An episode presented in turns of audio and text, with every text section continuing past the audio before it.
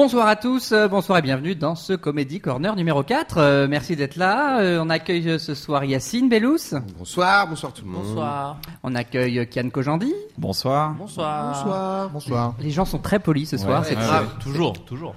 Il faut, il faut pas dire bonsoir parce que les gens, on a dit, à chaque fois on dit ça et on oublie. Bonjour, bonsoir. Euh, Bonjour, bonsoir. Voilà. Hello, hello. Voilà. bonjour, bonsoir Flaubert. Bonjour, bonsoir. Et bonjour, bonsoir Adrien Méniel. Yo. Oh. Excuse-moi, Adrien, tu es jeune et décontracté Je suis un rappeur des années 90. Ah, d'accord, très bien. Yacine, qu'est-ce que tu fais en ce moment? Euh, moi, je joue, euh, je suis euh, humoriste, donc Yacine Bellous, et je fais du stand-up. Je joue mon spectacle en ce moment, et à côté de ça aussi, je réalise des vidéos. Euh, donc là, il y a une série en ce moment qui s'appelle Le Trône des Frogs que j'ai réalisé. Enfin, Série très sortie. très marrante. C'est très gentil. Oui, c'est vrai. Voilà, qu'on vous invite à aller voir sur Dailymotion et sur Golden Absolument. Moustache. Merci. Voilà. Euh, Kian, qu'est-ce que tu fais en ce moment? Euh, là, je suis en train de terni- terminer euh, ma tournée de, de, de fin d'écriture de mon spectacle qui s'appelle Pulsion. J'ai fait euh, j'ai 45 dates un peu dans, dans toute la francophonie, je veux dire. Que- Pour dire, pour dire la France, ouais, il y a la Suisse, il y a la c'est comme ça Belgique, qu'on dit. hein. Il y a le Québec, il y a, il y a tout ça. Donc j'ai j'ai commencé à créer ce spectacle avec les gens et là, je suis en train de. On a fini de le perfectionner et là, j'arrive à Paris bientôt. Flaubert, qu'est-ce que tu fais en ce moment? Euh, bah, pas plus que la semaine dernière. Euh, j'ai- créé. Ah, si, tu cherches un appart. Oui, oui, ah oui, tu cherches un appartement et t'attends une réponse. cherche un appart. Écoutez, euh, bon, c'est des gros dos, hein, j'aime pas en le dire en direct, mais effectivement, je vais peut-être me loger ailleurs. Est-ce qu'on peut faire un message à l'agence pour qu'elle dise oui à ton dossier peut-être? Oh non, non, non, non, non, Si. non, non, non, vraiment. si On peut même peut-être les appeler en live. Waouh. Ah, J'ai l'impression d'être chez Julien Courbet et tout, c'est cool. Alors qu'est-ce que ça veut dire, monsieur? Ce que- c'est- Il a un dossier viable. Qu'est-ce que ça veut dire? Pourquoi vous le refusez Une main courante, une main courante. Ça va finir en main courante, comme tout, sans aucun doute. Non, voilà, bah, des vidéos toujours, euh, bagel, moustache, bloqué toujours, euh, avec Kian en l'occurrence, et, euh, et voilà, plein de, plein de jolis projets. Tout à fait. Et Adrien Méniel, qu'est-ce que tu fais en ce moment? Eh bien, bah, moi, mon spectacle euh, en rodage, hein, bien sûr, euh, dans une salle très confidentielle qui est chez moi, pour un public très confidentiel qui est personne. parce que je répète le stand-up uniquement quand je suis tout seul chez moi. Bah, bien sûr. Bah, moi, je serai là en tout cas. Non, bah, toujours. euh, voilà, en ce moment, euh, surtout écriture pour euh, le tour du bagel, euh, des sketchs. euh, Des sketchs Zagogo. voilà, exactement. Car la liaison est importante. Voilà. Euh, Aujourd'hui, on va parler du stand-up. En fait, on a avec nous euh, deux humoristes qui montent sur scène régulièrement, qui en sont déjà à leur deuxième spectacle, si je me trompe pas. Tout à fait. tous les deux vrai, et euh, ça m'intéressait euh, et ça nous intéressait d'en d'en savoir un peu plus sur euh, votre pratique un peu comment vous êtes dit un jour je monterai sur scène comment vous êtes dit un jour je vais faire un second spectacle comment euh, voilà et Flo- Flaubert est déjà monté sur scène un peu aussi oui, Absolument. Ouais, voilà. Très drôle. voilà il pourra nous en parler et, euh, et Ah, Adrien et Adrien Minel n'est pas encore monté sur scène mais mais un Ça jour ne saurait tarder. voilà, on voilà. l'attend, on l'attend tel un messie. Ça fait 4 ans qu'on dit ça. Ouais, mais il y a, il y a 5 ans, on disait faudrait absolument que t'écrives des trucs, Adrien, faut que t'écrives des trucs, des sketchs, tu seras trop marrant et tout, il faut que tu joues la comédie, t'es trop marrant. Il dit ouais, mais un jour, un jour. Et il le fait, maintenant c'est ah, faut que tu montes sur scène, mon pote, faut que tu montes sur scène. C'est bon, ça m'a fait ma soirée. bon. Bien, on, on démarre bien, on démarre bien. Donc, euh, oui, première question. Est-ce que vous vous souvenez de la première fois où vous êtes monté sur scène? Euh, en fait, euh, moi, c'était. Alors, c'était. Moi, je sais, je crois, ta première fois. Ouais, c'était quand? C'était pas devant deux personnes qui parlaient pas français? Absolument, c'était ça. c'était exactement ça. Et je savais pas du tout qu'il parlait pas français. Je me suis rendu compte de ça à la fin de, à la fin du sketch. En fait, la, la vraiment première fois, euh, c'était dans une salle qui existe plus malheureusement, qui est un restaurant coréen. Euh, maintenant, rue Ah, d'accord, je croyais que c'était à l'époque. Ça s'est transformé en restaurant coréen. Juste après Et- ton passage Ouais, juste après, ils ont dit il faut absolument qu'on arrête ce bis, ne marche pas. Viens, on vend du kimchi, tu vois. Euh, non, c'était euh, c'était dans un endroit qui s'appelle qui s'appelait le Bec Fin et c'était une soirée un peu étrange. On était euh, trois quatre comédiens à passer. On a été tirés au chapeau pour l'ordre Euh, et dans la salle il y avait seulement deux personnes. Et donc moi j'y suis allé, j'avais genre cinq minutes de blagues qui s'enchaînaient les unes derrière les autres, vraiment euh, comme du stand-up, sauf que personne savait ce que c'était cette forme-là. Habituellement tout le monde arrivait avec un personnage, avec euh, Des dé- sketchs, quoi, des sketchs, comme euh, ouais. Pierre Palmade ou Mel Robin pouvaient faire. Mais euh, moi, j'avais pas du tout ça et je voulais vraiment faire la forme de stand-up. Je me rappelle que j'avais dit, ouais, je peux pas avoir un petit verre d'eau et tout au cas où j'ai soif. Mais en fait, je m'en foutais. C'était juste pour faire comme ça une belle. je, je vous avais un tabouret et tout. Et le mec, il m'a donné une chaise pliante dégueulasse. Et, et le verre, c'était un verre Cronenbourg dégueu, tu sais, un peu effacé et Ça, faisait vraiment euh, vieux bar PMU. Et en face de moi, il y avait deux personnes qui n'ont pas ri du tout euh, aux blagues. Et puis euh, après moi, il y avait un, duo de gars déguisés, genre travestis, mais vraiment pas travestis bien, quoi, vraiment mal travestis. Et les mecs sont arrivés, ils avaient zéro blague, ils ont juste fait ouh, ouh, la la la, boubou. Et ils ont mis leur bois autour des gens, et les gens étaient tellement gênés qu'ils ont commencé à rire. Et ils ont ri plus que donc euh, à moi. Et après, je me suis dit, oula, euh, je pense qu'en fait, finalement, je suis peut-être pas fait pour ça parce que si des gens en boa euh, font plus, cartonnent plus que moi, euh, peut-être que ça va pas trop marcher. Et finalement, je me suis rendu compte que c'était des, des Anglais en fait, c'est deux personnes dans la salle. Donc ils avaient rien, rien compris. Ils ont rien compris à aucune de mes blagues. D'accord, ça explique. Donc ça, c'était la première fois, donc c'était vraiment n'importe quoi. Kian, Euh, c'était, aussi épique la Euh, première fois. euh, Beaucoup plus décevant. Beaucoup plus. Pas de boa. Euh, non, non, moins, beaucoup moins de boa. Beaucoup moins de boa dans ma version. Je sortais du, du cours Simon. euh, J'avais très envie de faire du, du, de- du one-man show, de monter sur scène et raconter des, des blagues que j'écrivais. Et puis, bah, je suis allé m'inscrire au Field. C'est une scène au Trévis tous les dimanches soirs depuis 30 ans, je crois. Tout le monde peut y aller, s'inscrire. Et en fait, je suis allé une première semaine. Tu, ils disent qui veut jouer, bah, tu lèves la main, ils me disent ok, bah, reviens la semaine prochaine, il n'y a plus de place. Donc je reviens la semaine d'après, ça a duré pendant un mois, je crois un mois et demi. Et au bout d'un mois et demi, ils m'ont dit bon cool, bah t'es là encore, euh, vas-y passe, tu vois. Et donc euh, je suis passé avec mon premier sketch et tu, m'as posé la question est-ce que tu t'en rappelles? Alors je l'ai filmé et euh, euh, très sincèrement j'étais tellement stressé avant de monter sur scène que j'ai transpiré. Alors je transpire pas du tout, tu vois, et je transpirais vraiment, j'avais jamais autant transpiré toute ma vie. Je suis monté sur scène et j'ai fait un blackout total sur scène. C'est-à-dire que j'ai fait mon sketch, ça a marché. Les gens rigolaient, j'avais des, j'ai même filmé le truc et tout, mais je me rappelle absolument pas d'avoir été sur scène. C'était tellement intense que je me rappelais pas. D'accord, il sait- c'est pas ce qui s'est passé dans ta tête. Bah, je, sais même, je sais que j'ai eu un trou à un moment donné, tellement ça allait vite, mon cerveau allait trop vite, et il a fait Oh ta mère, c'est bon. Non, si, ça le il a fait, éteint la fait. machine. Ça le fait des fois. Ah ouais? Ça Ouais. t'est déjà arrivé toi de faire un blackout sur Non, scène? pas un blackout entier sur Non, mais scène, mais il y a des moments où tu te souviens pas de tout. Ouais, tu te souviens de. C'est comme quand tu fais un, un effort euh, physique sportif. Il y a des moments où tu vas pas te souvenir à 100% de tout, tout, tout, tout, tout ce que tu fais. C'est juste que ton corps a dit franchement c'est chaud là. Et euh, on n'a pas le temps de de- d'activer le bouton rec. Euh, on est en train de faire des trucs. On peut pas enregistrer en même temps si tu veux. Là on est en train de faire d'autres choses. Euh, Ouais, c'est ça. Laisse-nous tranquille. Mais il y a une telle adrénaline aussi. Je pense que c'est physiologiquement où tu t'en- t'enregistres pas en fait. Il y a trop d'adrénaline. Ton corps il est trop alerte. T'es trop. euh, Vraiment la mémoire elle on verra plus tard. Flaubert, toi t'es monté aussi sur scène? Non, ben en fait c'est bah, c'est grâce à c'est cool qu'il soit autour de la table, c'est grâce à Yacine en fait qui organise euh, toujours euh, les soirées première fois. Oui. Donc peut-être t'en parleras mieux que moi. Ah, les soirées première fois, c'est des soirées où les gens viennent euh, euh, essayer un, un nouveau texte. Alors, il y, a- y a de la musique et euh, de l'humour, du cabaret en général. Et en fait, les gens passent et doivent proposer un truc qu'ils n'ont jamais fait avant. Et euh, donc, c'est intéressant parce que le public est, est très ouvert euh, du fait que la soirée est totalement neuve, éphémère. On s'attend pas à quoi que ce soit de spécial. Alors, c'est ouvert à plein, plein d'artistes. Et Flaubert, je savais qu'il était intéressé un petit peu par la scène en live. Et donc, euh, moi, j'en parlais autour de moi. Je disais, qui veut, viens, venez les gars, aux connaissances que j'avais. Et Flaubert, un soir, a accepté. Donc maintenant, c'est à toi.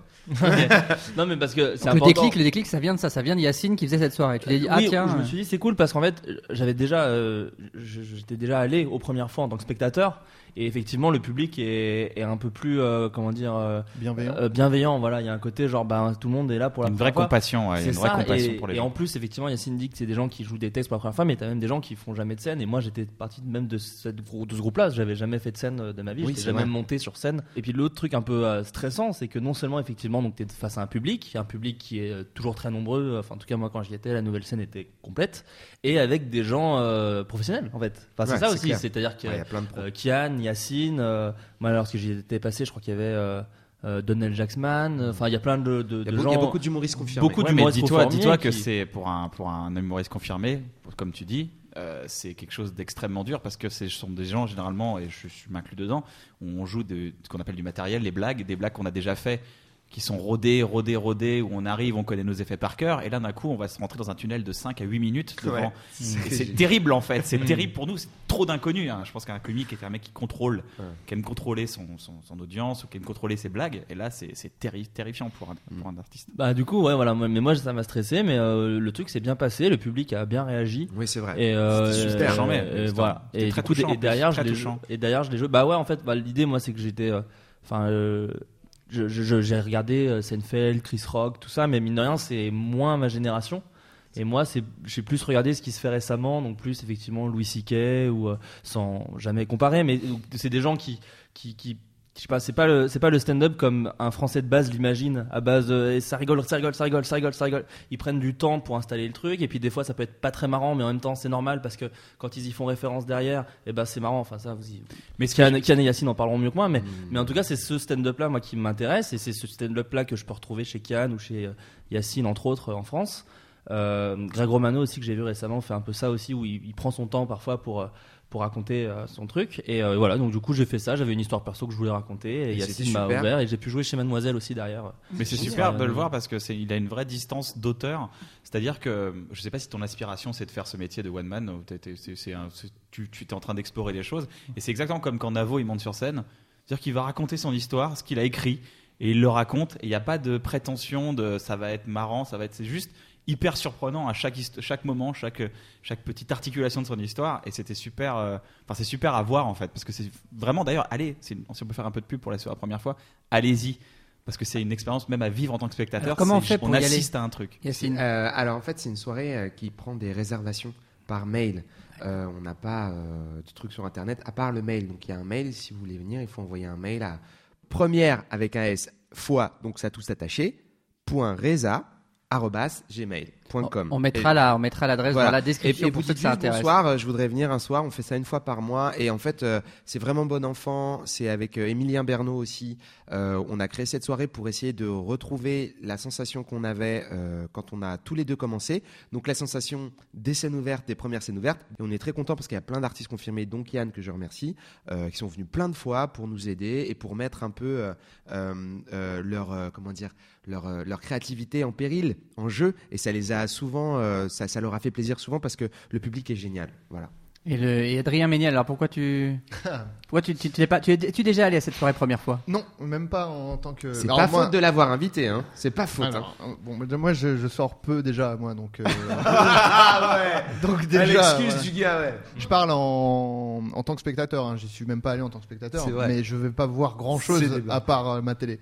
Bon, le message est passé. Euh, moi, quand, quand j'y étais, Kian, tu, tu faisais un, un extrait, enfin un nouveau, un nouveau texte en fait, et tu disais merci à la soirée première fois parce que ça m'a permis d'é- d'écrire mon spectacle. Ouais. Alors, comment en fait t'écris un spectacle Tu montes sur scène et tu testes des choses. Comment ça se passe? Euh, ça part d'une envie déjà de dire bon bah je vais monter mon spectacle, monter mon heure de spectacle parce que c'est mine de rien j'espère j'essaie d'avoir un, un truc assez cohérent aussi de dire bon bah voilà il faut faut pas faire non plus euh, que des idées qui voilà qui s'assemblent pas, faut quand même il y a un thème, faut un truc. Euh, là pour le coup ça m'a ça m'a aidé et je pense que ça aide beaucoup d'auteurs c'est que quand tu as une t'as une deadline et ben et que tu t'es engagé et moi je me- quand je m'engage je peux pas dire non je me désengage je j'ai jamais fait ça et donc dès que je me suis engagé avec euh, avec Yacine, je dis bon, ok, je, je viens, allez, je monte. Je sais pas ce que je vais faire. Et ça m'est arrivé plein de fois. Ça m'est arrivé plein de soirs où à 17h, je montais à 20h30 et à 17h, j'avais rien. Ouais. Et je fais ok, ben on va on va voir ce qui sort en fait. Et euh, et, euh, et au final, j'en ai fait 8 je crois. J'en ai fait j'ai fait Ouais, 8 premières fois. Fait. Donc j'ai fait 8 fois 5 à 10 minutes. Donc ça fait à peu près 80 minutes entre 50 et 80 minutes de matériel à peu Mais près. tu écrivais quand même avant de monter sur scène. Oui, oui, entre non, entre j'écrivais, 17h et j'ai- 20h. Non, j'écrivais. Puis en fait, ce que je, ce que je fais toujours, c'est que j'écris la V1. Après, j'appelle Navo. Je fais voilà, j'ai pondu ma V1 et avec Navo, on l'a, on l'a refait. Donc, on Navo qui est ton co-auteur, qui ouais. était là au dernier Bruno- podcast, ouais, Bruno Muccio. Bruno voilà. Muccio, ouais, qui, est- qui est là, qui fait plein, on- qui est un vrai injecteur de vannes et un vrai euh, mec qui un vrai contradicteur. Qui va te dire bah ouais mais ça c'est pas marrant, ça faut que t'enlèves, ça ça sert à rien ou euh, et du coup c'est quelqu'un qui, avec qui je ricoche énormément dans la création. Et en fait tu te rends compte que pendant un an j'ai fait ça et c'est que tous les thèmes que j'ai abordés sont alors je sais pas comment les autres font mais en tout cas moi c'est des choses qui sont très personnelles qui me sont arrivées et euh, qui sont pas des choses très marrantes. Et, euh, et j'ai pris le level dans enfin j'ai pris le levier pardon dans rire. J'appuie sur ce levier là parce que c'est un truc qui, me- permet de, de clore le chapitre de ma vie pas marrant. En fait c'est c'est une sorte de ça vient l'idée vient après du recul. C'est-à-dire c'est un événement pas marrant Euh, par exemple je sais pas la perte d'un proche. Euh, il y a cette phase de deuil qui est te paraît insurmontable. Après tu la surmontes et après hop tu as des leviers comiques qui en sortent. Et, euh, en fait les soirées premières fois sont arrivées après, après cette digestion de, de, de période un peu dure d'ailleurs de, de, ma life, je ne suis pas à plaindre, hein, juste que ça, arrive à tout le monde d'avoir des périodes beaucoup plus dures, notamment à, à cause d'é- d'événements extérieurs. Et, euh, et justement, ça m'a permis de, de- de trouver le temps de rebond. Et en fait, je me suis rendu compte que mon spectacle s'est créé au fur et à mesure d'avoir des petites deadlines tous les mois, de repondre un 5 minutes. Et quand je pondais un 5 minutes, euh, la première fois, après le, le lendemain, j'enchaînais avec les scènes de Kairon, j'enchaînais avec les scènes de Verino, j'enchaînais euh, Il y a plein de scènes ouvertes euh, dans Paris voilà, en fait, au- dans lequel voilà, on peut. Au Café Oscar, euh, au Field. Et j'allais retravailler tous mes 5 minutes, ce qui fait que mes 5 minutes sont devenues des 8-10 minutes de, de plus en plus efficaces. Et après, j'avais à la fin de l'année, ap- après 7-8 premières fois, où j'avais déjà euh, une heure et quart de, de matos euh, bossé, quoi. Du coup, euh, donc faut se lancer, on a l'adrénaline, on est content, on, on kiffe. Et après, il faut dire, bah ok, tu le refais une deuxième fois. Généralement, tu te plantes parce que tu as la confiance de la première. c'est comme ça que ça se passe. Et la troisième, hop, tu te reprends, tu te reconcentres. Et c'est comme ça que tu crées le matos. Voilà, en tout cas, enfin, j'ai un spectacle qui me ressemble et qui a été créé grâce à la soirée première fois, dans le sens où. Et, euh, ouais. Non, mais c'est c'est pas des conneries parce que c'est vrai, c'est vrai que je sais qu'à un moment donné, j'aurais pu attendre encore un an, tu vois. Toi, ta Ouais, méthode, c'était un peu, il y a de se mettre des deadlines comme ça, Ouais. ça, ça, c'était, Moi, je suis un mauvais élève et je suis le gars qui va. Je, je suis, Qui je pense les- que tous les gens ici ont, ont fait leur coloriage, de leur coloriage ou leur dissertation le dimanche entre 3 et 6 heures du matin, euh, avant Je d'aller à les faisais même plus au bout d'un moment. C'est bon, bah, bon, pff, mettez-moi zéro. cas, voilà. Cas, voilà, C'est- c'est- si tu fais du coloriage entre 3 et 6 heures du matin un dimanche, c'est que là une enfant cheveux. Vraiment, euh, tu vis tu sais, dans un truc d'opium, tu vois. Avec des clopes et tout. Ouais, c'est ça. Et je pense qu'il y a un truc qu'on sous-estime, c'est qu'on est tous des anciens mauvais élèves, je pense. Ouais. Et du coup, on est très fort dans l'urgence. Vrai. Du coup, on a développé une sorte d'instinct de survie dans l'urgence. Je sais pas ce que vous en pensez. Mais euh, le principe d'avoir des deadlines, ça aide vachement et ça t'encourage parce que si tu réussis une ou deux fois à, à pondre quelque chose, à écrire quelque chose pour ces deadlines-là, c'est vraiment positif pour toi-même. Tu es, content pour toi d'avoir réussi à faire ça et ça t'encourage à recommencer. Donc euh, ensuite, dans le processus, il y a le fait de le tester dans une salle devant des gens bienveillants. Ça, c'est une chose et c'est ce qu'on avec euh, Emilien, on voulait vraiment créer quelque chose de positif dans nos soirées. Mais bien entendu, il y a, il y a- il y a énormément de soirées formidables à Paris et quand on va jouer dans ces d'autres soirées, le public est souvent moins euh, comment dire bienveillant parce qu'il s'attend à un peu plus de, de matériel rodé. La première fois, les gens savent que c'est pas rodé. Alors que quand on va jouer ailleurs, ils disent ah bah normalement le sketch doit être prêt. Et là forcément, on éprouve euh, ce qu'on a écrit. Euh, face à des gens qui n'ont pas forcément euh, envie de regarder un truc bancal, ils veulent quelque chose de très euh, efficace. Mais il y a- un piège d'ailleurs à ça, c'est que je connais beaucoup d'humoristes, j'en énormément. Tous ont envie d'écrire des nouveaux sketchs. Le truc, c'est quand tu arrives dans une soirée et que, comme le dit Yacine, tu arrives dans des soirées où il y a des plateaux avec d'autres humoristes qui vont faire leur, leur certitude, leur, les trucs qui marchent, ça marche de ouf. Comment tu veux arriver et tester un truc Tu vas être forcément moins bon, forcément, et ça va s'impacter. T'as pas envie, t'as pas envie d'être dans ton mauvais soir, tu vois. T'as envie, de- Ouais. t'as envie de montrer. Généralement, t'as un spectacle aussi à vendre, tu fais de la promo pour ton spectacle. T'as intérêt à être bon, en fait. Ouais. Et, et mine de rien, c'est une forme de. C'est une forme de pression. Tu t'emprisonnes dans un truc où tu évolues moins. Et je connais tous les, tous les artistes qui sont venus la première fois, ils ont dit mais c'est ouf, c'est incroyable. Après je suis passé, j'ai écrit 5 nouvelles minutes, c'était incroyable. Et ça fait, tu te rends compte que ça fait un an qu'ils voulaient le faire en fait. Oui, parce que ce qu'on sait pas forcément, c'est que en gros, euh, chaque humoriste a 15, 20, 30, une minute, une heure de matériel, ce qu'on Ouais. appelle du matériel, et que la plupart, beaucoup d'humoristes le gardent pendant des années en fait. Tu m'avais parlé de, de ce spectacle de Jerry Seinfeld, I'm Telling You for the Last Time. Donc ça commence en fait par une scène de fiction. Je sais pas si vous l'avez vu, Je l'ai vu, oui. Moi non. où il, en- où il enterre en fait ses anciennes vannes. Absolument. Si c'est ça, si je me trompe Oui. pas. En fait, il enterre tout son matériel, c'est-à-dire qu'il enterre tout ce qu'il a fait. C'est ça qu'en fait, c'est- c'est c'est le truc, ce spectacle-là, c'est pour dire j'arrête en fait le stand-up. Et c'est pourquoi dans Comedian, c'est très intéressant de le voir revenir. Ouais. Parce qu'il est drogué à la blague. Il peut pas s'empêcher de monter dans des comédie clubs, de raconter des blagues. Si vous voulez, on en parle après, mais il y a un truc à savoir pour les débutants, c'est que c'est de la drogue dure, que si vous commencez, Ouais. vous allez devoir continuer à faire des blagues dans des clubs chelous. Euh, c'est la vie, en fait. Mais moi j'ai une question parce que tu, vous disiez tous deux vous testiez euh, 3, 4, 5, 6 minutes par-ci par-là, mais moi une question que je me suis, toujours posée, c'est que si vous arrivez dans un plateau d'humoriste et que vous faites 5 minutes, euh, votre sketch il aura pas le même impact que si c'est genre le huitième sketch de votre spectacle et qu'il arrive au bout de euh, 35 minutes. C'est Et ça j'arrive pas à voir comment vous faites pour voir, euh, faut faire le spectacle en entier euh, plein de fois quoi du coup pour voir si euh, non. Kairon partage aussi cet avis avec moi, c'est que si ton sketch marche dès la première minute, il n'y a aucune raison qu'il. En fait, si ça marche dans le sens où euh, juste 5 minutes ou 10 minutes euh, face aux gens et qu'il est imparable, que tu le mettes au bout de 40 minutes, tu auras encore plus de rire au bout de 40 minutes. Mais c'est vrai qu'il y a un phénomène quand tu joues pendant une heure, et je, vraiment j'en suis rendu compte ces derniers mois, c'est que euh, il y a un affect avec le public qui se crée.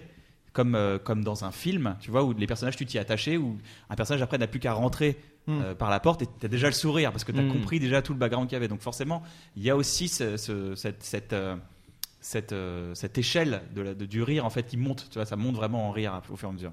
Et que si tu l'avais joué juste en première partie d'un d'un- du truc, ça aurait peut-être eu moins de rire. Il y, a un- il y a une tendance aussi à l'exigence qui se crée même, c'est une vraie tendance à Paris, c'est euh, ouais, c'est bien s'il est marrant à 40 minutes ton sketch, mais il faut qu'il soit marrant maintenant. Hmm. S'il est marrant maintenant, s'il est pas marrant maintenant, après peut-être que c'est un truc qui est que tu peux pas enlever de ton spectacle. Ouais. Mais par contre, il y a des trucs, tu peux enlever des. Et si tes, tes punch elles marchent, ce qu'on appelle des punch, c'est tes rires, les, les mots qui déclenchent les rires, ça marche. Bah, essaye d'aller dans ce sens-là. Ça, évite aussi les. euh, les euh, non, mais c'est plutôt un seul en scène, tu vois. tu vois En fait, non, c'est bah écoute, si tu veux être marrant, bah vas-y, euh, expose-toi, fais 5-10 minutes. Si c'est pas marrant, c'est normal, tout le monde, personne, personne n'est marrant comme ça la première fois, et bah refais-le, refais-le, refais-le. Et au bout de 40, 50 fois, bah ça va devenir, ça va devenir très marrant. Ouais, c'est un travail. En fait, C'est dur, c'est tellement dur, c'est tellement un- dur. Tellement de soirs où tu fais j'arrête. Voilà, faut, faut- je pense que c'est surtout. Après, en- encore une fois, euh, je pense que est d'accord, ce qu'on dit, ça, engage que nous. euh, Mhm. c'est- nos définitions personnelles et c'est vraiment pas. On en parle parce qu'on est passionné, donc on aime beaucoup. euh, moi, j'aime beaucoup regarder des spectacles, aller voir des humoristes, aller voir des potes, euh, traîner avec des comiques, parler de blagues pendant des heures. C'est- ça peut paraître bizarre pour des gens qui, qui, qui font pas ça, mais euh, voilà, on, on est vraiment passionné c'est hyper intéressant.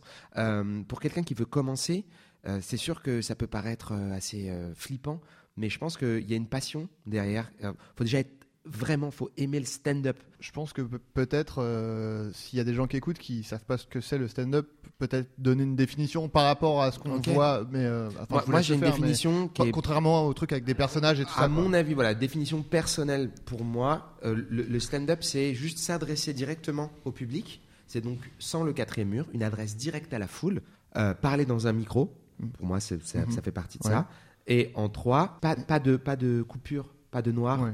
euh, et un, un seul flux d'idées, une heure de spectacle face à un public et un, un échange direct avec eux. Et, et en tant que soi-même aussi. En Ça, tant que soi-même, C'est pas un personnage absolument. qui parle. c'est- c'est Merci, toi Après, il y a des personnages, hein. Stephen. Wright, Stephen Wright, je pense pas qu'il soit comme ça dans la vie. et, Ouais, mais c'est plus, c'est son clown plus que euh, créer, inventer Ouais. un Qui personnage. Steven White pour ceux qui. C'est un mec qui fait des, c'est un mec qui fait des one line. euh, one- ah pardon, c'est- on va- on va essayer de- pardon, excusez-moi. Je me rends compte, que j'avais envie de me mettre une baffe en fait. Suis normal, qu'on normal, est passionné, pardon. Bah. Voilà, si, si on a dit des trucs chelous avant, excusez-nous, c'est juste parce qu'on aime beaucoup ce thème. Les one lines, c'est des blagues d'une phrase. Donc c'est quelqu'un qui Voilà. donne juste des blagues sans raconter d'histoire, Voilà. juste des blagues. voilà. Des tweets. Je pense que c'est plus, pour aller dans ton sens, c'est plus une personnalité que tu viens voir sur scène. Une Voilà. personnalité, un clown, Voilà. et euh, qui, qui vient et qui te, qui Non, mais te partage un truc. Parce que Steven Wright, tu vas pas, il va pas être comme ça à un spectacle et le spectacle suivant, il fait wouh, ça va. Et, Ouais, ouais, voilà, c'est- son clown qui c'est son clown. met sur scène, mais c'est. Comme Zach. Galifianakis. Zach Galifianakis, c'est un peu le même genre. Il a un personnage, il a une voix qu'il utilise tout le temps et, et il va faire des moments où il va raconter Mm. des blagues comme ça. Zach. Galifianakis, euh, pour ceux qui l'ont vu, c'est dans Very Bad Trip, c'est le film le plus connu. Voilà, c'était le, le, le très barbu Et, et euh, chelou dans Very Bad Trip. Il a un stand-up sur Netflix, si vous voulez regarder. euh, c'est vrai que ça, alors bon là, Ah ouais, c'est je fais super. une mini parenthèse, mais Oui. euh, c'est trop cool pour si vous voulez découvrir euh, plein de stand-up très différents. Il y a aussi des trucs pas très bien, mais il y a plein de trucs chambés sur Netflix Ouais. à base de Aziz Ansari, Zach Galifianakis. Et l'avantage, c'est que c'est sous-titré en, français, en français pour la, plus, pour la plupart, et c'est vachement bien parce que moi, j'ai il y, a, il y a souvent eu cette barrière, c'est que le stand-up pur, sans l'aide de l'image, avec, avec l'image, moi je peux encore comprendre des choses même sans, sans sous-titres dans, dans, dans des séries, par exemple, mais là, sans, dans le, avec les sous-titres, moi ça m'a permis de découvrir plein, plein, plein d'humoristes. Il y, a, il y a vraiment un vrai vivier sur, sur Netflix. Il y a aussi les sur Deezer et Spotify, si vous êtes un peu Ah ouais, anglophone ouais. ou même sur iTunes, vous pouvez acheter des albums ou les écouter. euh, euh, je sais pas, en payant l'abonnement ou de manière Mhm. gratuite, mais vous avez des sketchs qui, qui sont, vous pouvez écouter ça dans le métro n'importe quand et c'est très très drôle. Et je tiens à préciser que euh, donc euh, ça c'est une définition, mais il y a un truc très important, c'est que souvent en, en France, comme le stand-up ça a été un peu avec le Jamel Comedy Club, on a associé euh, ce mot avec le Comedy Club. On imagine que le stand-up c'est tout Comedy Club.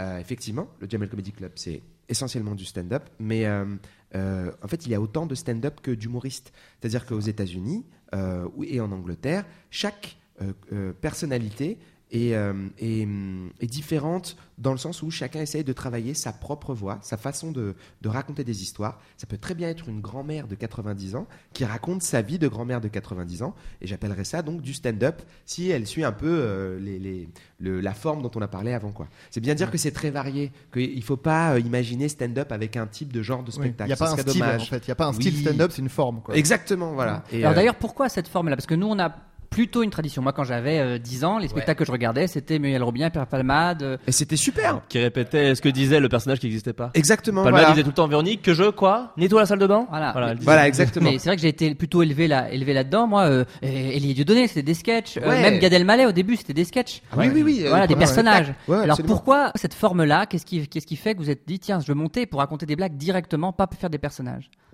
Moi perso, je me sens incapable. Vraiment, je me sens incapable de faire un personnage pendant 5-10 minutes. Je m'en serais- je m'en je m'en sens vraiment incapable. Alors, euh, peut-être que si un jour j'essaye, ça, ça peut fonctionner euh, à force de travail, mais je, je trouvais ça euh, euh, d'arriver soi-même. C'est un- en plus, c'est un exercice qui est. euh, c'est c'est très complexe d'être d'être simple. C'est c'est- c'est bizarre de dire ça, mais c'est hyper complexe d'arriver déjà détendu et de partager une idée avec les gens.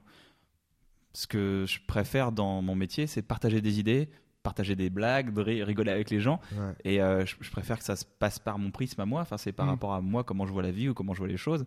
Et, et je le vois, euh, c'est mon retour, mon plaisir, il est là en fait. C'est une question de, c'est une, question très personnelle en fait. S'il y a des gens, ils, ils aiment créer un personnage. euh, je vois Florence Foresti qui, qui alterne entre les deux, qui fait du stand-up et qui des fois peut camper un personnage de 4-5 minutes de manière très brillante. Tu dis, bah voilà, elle, elle, son plaisir, elle le prend dans les deux sens. Donc je pense que c'est très personnel. Oui, mais il fallait euh, quand même savoir que ça existait. Fallait te dire, tiens, quand je sais pas moi, quand j'avais euh, 15 ans, 10 ans, le stand-up c'était c'était absent de mon de mon horizon, donc j'aurais pas pu me dire, tiens, je vais faire comme comme fait euh, personne ou ou si Guy Bedos peut-être, Je vais faire mais comme euh, fait personne, c'est mais, génial. mais Non, comme mais fait des Guy proches, Bedos, des des, proches. des proches, Guy Bedos, il y en a certains qui le faisaient, mais c'était quand même euh, Coluche, un, Coluche. un peu, mais beaucoup de sketchs aussi. Ouais, mais il y a des sketchs en fait où vraiment il s'adresse totalement au public. Je pense qu'il y a un sketch où il raconte euh, le principe des grèves et tout ça. et, euh, et il s'adresse vraiment au public comme un stand-up pourrait le faire. Après, il a un clown, il a une voix, elle a une façon de parler. Bien sûr, il a des sketchs où il interprète des personnages, hein. mais il y a des moments où il s'adresse directement aux gens et il leur dit vous et moi et vous vous rendez compte que ça et moi. Ça c'est très intéressant parce que c'est euh, ça fait c'est un moment où tout le monde est ensemble quoi dans la salle. Euh, Il n'y a pas ce quatrième mur avec donc un personnage. Et les deux sont très bien. hein. Moi je juge aucun truc. Oui, mais moi, moi voilà, ce, que je, ce qui m'intéresse, c'est comment vous avez su que c'était une discipline, un mode d'expression Canal comme ça. Plus, Jerry Seinfeld sur Canal Plus, c'est la première fois que j'ai vu un mec qui arrive en costume et qui racontait des blagues extrêmement simples, sans en faire des kilotonnes, et ça me faisait beaucoup rire. J'ai trouvé ça très élégant, très drôle, très simple, très naturel. Et je me suis tout de suite dit, parce que euh, je sais pas comment j'ai fait à ce moment-là, mais j'avais, je sais pas, euh, 18 ans, je commençais à faire du théâtre, et je me suis tout de suite dit, c'est le truc le plus dur à faire, c'est sûr. J'ai envie d'essayer de voir si je peux faire ça. Et après, je me suis retrouvé face à, à- donc, en compétition avec des gens qui avaient des boas et qui étaient très, très mal peux pas lutter, euh. en- Mais, mais tu te rends compte que de l'extérieur, on se dit, euh, d'accord, donc tu, tu te disais, ouais, ouais, je, je suis assez marrant pour, pour monter de ça. Non, il faut une, preuve de confiance. ça. Non, non, C'est non, Alors, non, comment ça peut venir voilà. Mais non, c'est pas se dire je suis assez marrant, c'est plus se dire les idées qu'il défend, c'est des idées que j'ai déjà eues. S'il y a un moyen ou une forme pour insérer des idées un peu étranges dans un discours sans se taper la honte au milieu de tout le monde et pourtant défendre des idées rigolotes et un peu bizarres, bah ça me plaît. C'est un moyen d'expression. Euh, on, on se dit pas quand on est chanteur, je suis un super chanteur. On se dit juste j'aimerais pouvoir partager ce moment-là comme les gens que j'aime écouter. Et ben c'est la même chose en humour. On est fan avant tout, je crois. C'est pour ça que j'aime bien traîner avec des humoristes. Ils sont fans d'humour. C'est des gros geeks d'humour. On aime énormément ça. Voilà. Et le truc aussi, je trouve qui marche bien dans le stand-up, euh, et effectivement, là on parle du stand-up sens large, c'est-à-dire qu'effectivement Bigard fait du stand-up et tout, c'est le côté euh, ah il a trop raison, ou genre, enfin moi mes parents euh, quand ils se marrent devant un spectacle de, de- que ce soit de Bigard, de Jamel ou de Gad Elmaleh de stand-up, et c'est genre euh, ah bah ouais trop, genre euh, ah ouais putain, Le mec fait une sûr. observation et toi tu la partages en C'est fait. ça, un truc que, que- parce que nous, effectivement, comme le dit. Yacine, on est des geeks de l'humour, mais euh, on s'analyse beaucoup, on analyse tout ce qu'on dit, ce qu'on fait. Mais il y a plein de gens qui euh, ont déjà ont des vies euh, beaucoup plus compliquées que les nôtres et gens, ont- voilà, ont pas forcément le temps de s'analyser. Et voilà, ils, ils sont à fond dedans, quoi. Et avoir quelqu'un de marrant qui leur euh, pointe du doigt des trucs de leur vie, euh, des trucs qu'ils partagent. Euh, Ouais, ça fait beaucoup rire et c'est genre mais putain euh, trop. Enfin, quand Bigard parle des expressions débiles françaises, il y a plein de gens qui, qui étaient morts de rire parce qu'effectivement personne n'avait pris le temps de se dire mais dis donc nos expressions elles sont un peu connes et là Ouais. quelqu'un le fait pour toi et te fait rire avec ça et tu, tu as grandi toute ta vie avec ces expressions et là t'as quelqu'un qui arrive sur scène et qui dit tout ce que t'as vécu depuis ta naissance c'est un peu con non? Et, là- et là- et d'un coup ça crée un affect effectivement avec l'humoriste qui est Ouais. direct quoi C'est très bien. C'est c'est un moyen d'expression. En fait, c'est quand tu. Woody Allen, il a commencé par le stand-up. Je peux me tromper, hein, mais je crois qu'il oui. Avant de faire des films, il a fait du stand-up. D'ailleurs, il y a ses albums, on peut les avoir sur Internet euh, très facilement. Tu écoutes, c'est marrant, le mec raconte des histoires. Le mec est déjà un cinéaste, en fait. Parce que quand tu vois, tu as toutes les images. Il te les raconte tellement bien que t'as- tu vois tout. Et en fait, la- le- quand il est passé au cinéma, bah, c'est juste la suite logique des choses. Il s'est servi du moyen d'expression le plus gratuit, c'est-à-dire une scène, un public, euh, un micro, il est monté sur scène, il a fait des blagues. Et je crois que tous les gens que je vois qui font du stand-up très personnel, c'est-à-dire qui montent sur scène et qui racontent des choses, des idées, qui partagent des vraies idées créatives, qui créent, qui arrivent le temps de une minute d'arriver à créer une sorte de nouvel univers dans la tête des gens en disant vous avez vu s'il se passerait ça, ça, ça, ça, ce sont des cinéastes en puissance. Et, euh, et ça, je pense que, que le cinéma a beaucoup plus, et d'ailleurs ça se fait maintenant depuis, euh, je pense que Jamel a d'ailleurs a ouvert ça, c'est euh, le fait de, de, de, de faire confiance à des gens qui font du stand-up parce qu'ils doivent créer un, un- un univers en deux secondes dans l'univers des gens et convaincre les gens tout de suite. Et je pense que c'est la graine, c'est une, très bonne école de cinéma. Le stand-up comme, est comme bonne- préparation. Je pense- je pas pense- forcément des courts métrages, mais directement le. Je pense que c'est une bonne, euh, c'est Et- une bonne. Après, passer au court métrage, mais c'est Ouais. une bonne. euh, c'est c'est un bon moyen aussi de détecter de bons réalisateurs. Bah, aux États-Unis, même, euh, les plus grosses séries qui existent, enfin, beaucoup de séries sont euh, des gens qui font de la scène et qui décident, de- qui se décident de raconter, bah, enfin, tout connement Seinfeld, enfin, c'est la, c'est un des ouais. premiers Seinfeld, gros sitcoms. Louis C.K., euh, tu parles de Louis C.K. Ouais, Louis ouais. C.K., Aziz Ansari, enfin, Aziz Ansari avec Master of None récemment. passionnant, ça se fait beaucoup, quoi. Même avant ça, euh, les plus grosses stars du cinéma, euh, c'était les plus grosses stars. Enfin, aux aux États-Unis, euh, Robin Williams, euh, Eddie Eddie Murphy, Murphy, tout ça, c'était des gens qui Oui. étaient des grosses stars du stand-up et qui sont passés au cinéma. euh. En France, c'était la même chose avec Coluche, etc. Mm. C'est- vraiment passionnant. Si je peux juste pour ajouter un truc en plus de ça, je trouve que c'est extrêmement intéressant parce que les gens qui sont qui, qui montent sur scène, qui, qui travaillent leur texte et qui se battent pour essayer de faire marcher du texte, arrivent ensuite à faire marcher du texte d'autres personnes. Donc s'il y a des auteurs qui cherchent euh, des, des comédiens à mettre dans un sketch de comédie, je conseille vivement d'essayer de travailler avec des gens qui ont l'habitude de faire ça sur scène parce que c'est tellement périlleux que devant une caméra, ça devient presque plus simple euh, de faire marcher des blagues. Euh, moi, je l'ai je l'ai vécu avec la série que j'ai fait.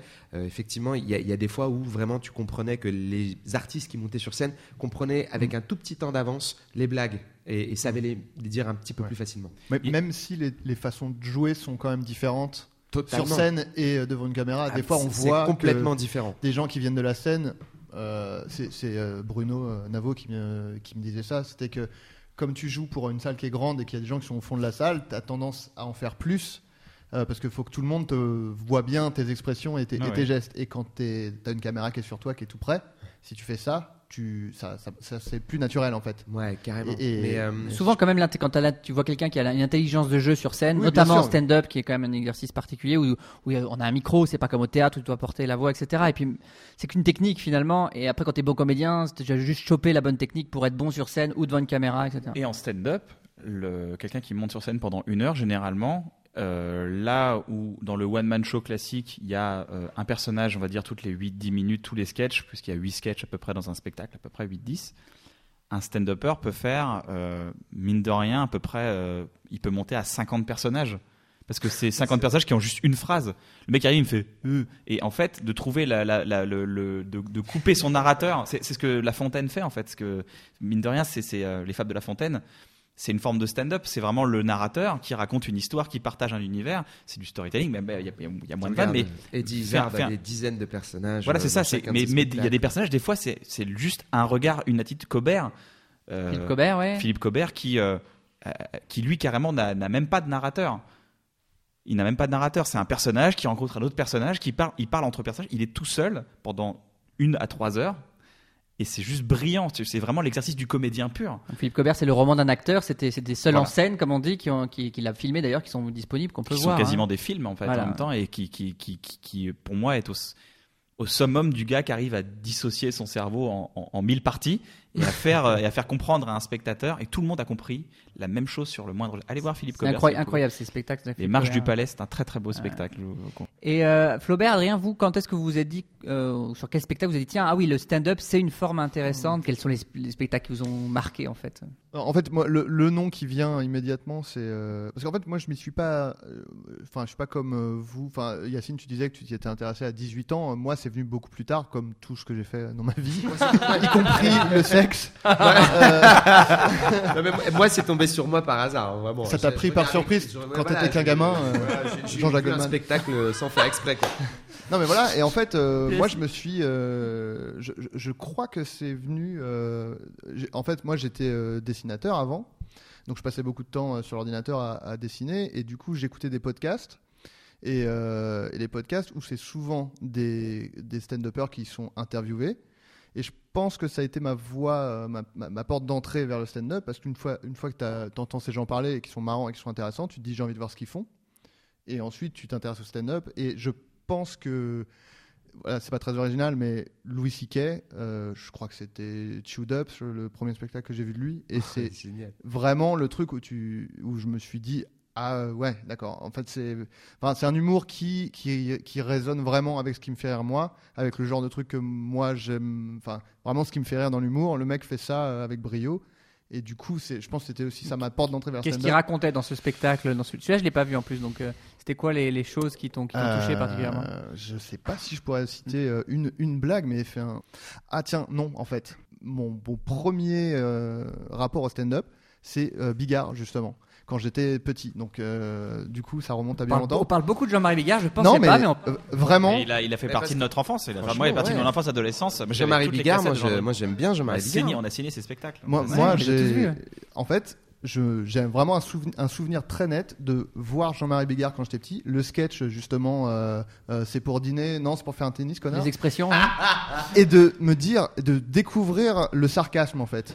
Et de faire. C'est génial de faire C'est ça. quoi ce truc où tu dis pas ce que tu penses et c'est marrant quoi Tu dis l'inverse et c'est drôle. Donc et après je suis devenu un connard du coup parce que je suis devenu sans doute le pire gamin parce que je fais ah je vais faire comme Bigard sauf que quand t'as 12 ans tu- t'as envie de lui dire ferme ta gueule toi.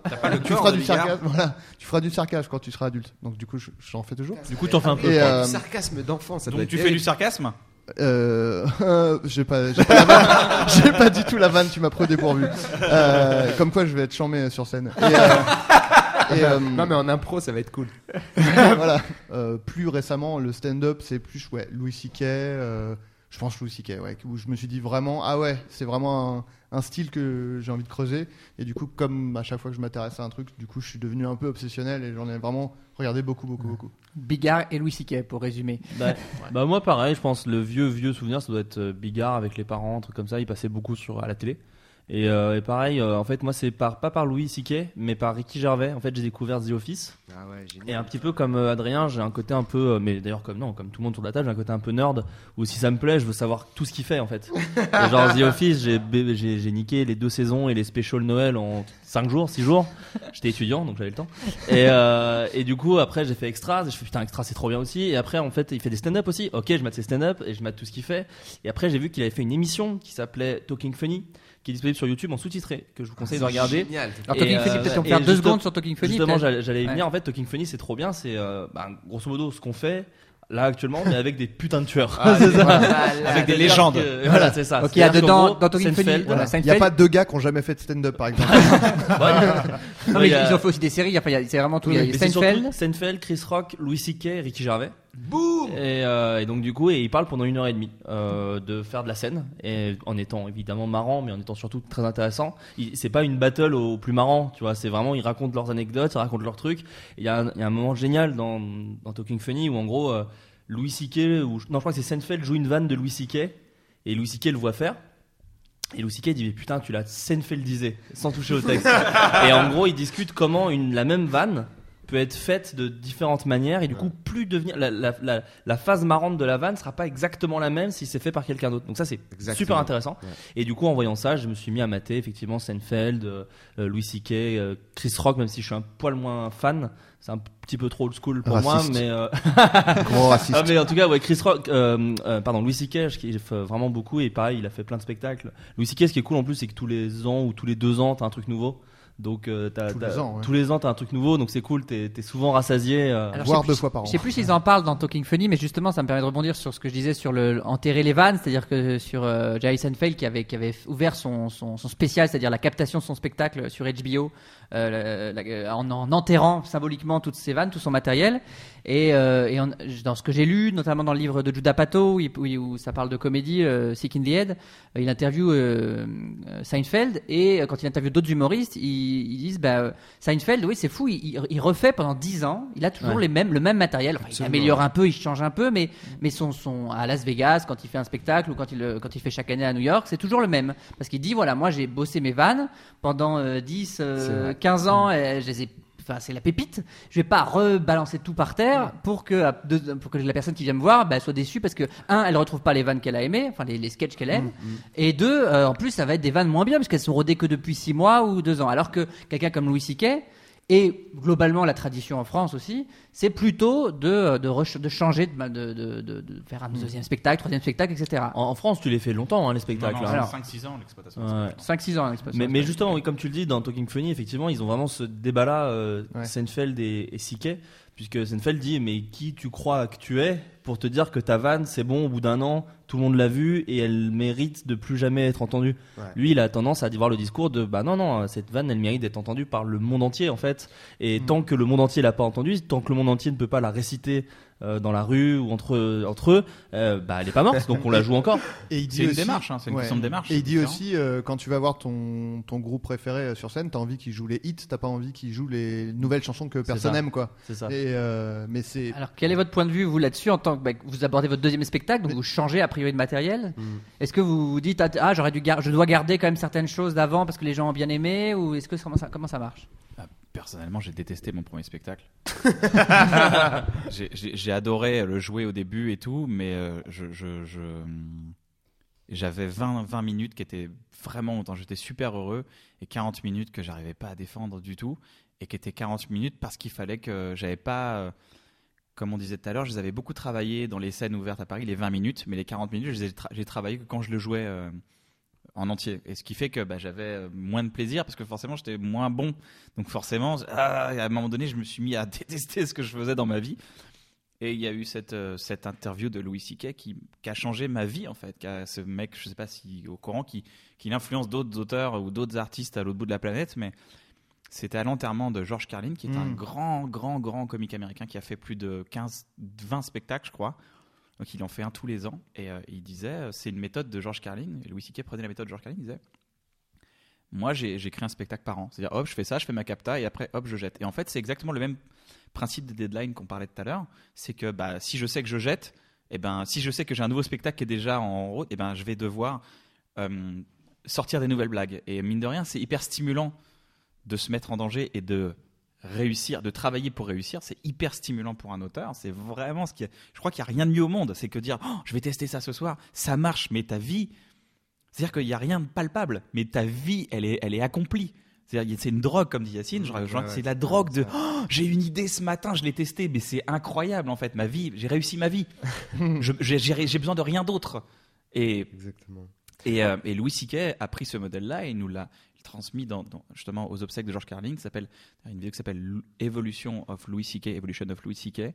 sur YouTube. Où il- il- le- carrément les gars ont, ont, ont- ont, euh, comment s'appelle ont illustré le discours de Louis C.K. avec euh, des vrais passages quand au début de sa carrière, il disait je faisais mes blagues et euh, où je m'enfermais dans des blagues pendant 15 ans, j'ai fait les mêmes blagues et en fait ça m'énervait parce que je me détestais au fur et à mesure et j'ai je me suis dit merde ce mec me parle directement en fait quand il dit ça c'est exactement Mhm. ce que j'ai ressenti et, et là euh, pour ce nouveau spectacle c'était une sorte de, allez on y va on y va on teste allez, on teste on teste on teste on, on teste plein de choses quitte à quitte à se péter la gueule vraiment. Et c'est terrorisant hein, pour un mec euh, même euh, que les gens euh, peuvent connaître. Ils arrivent ils vont arriver sur scène genre hey, ouais, on t'a vu t'es marrant vas-y tu fais un truc c'est pas marrant c'est c'est hyper terrorisant c'est terrifiant même à, à vivre.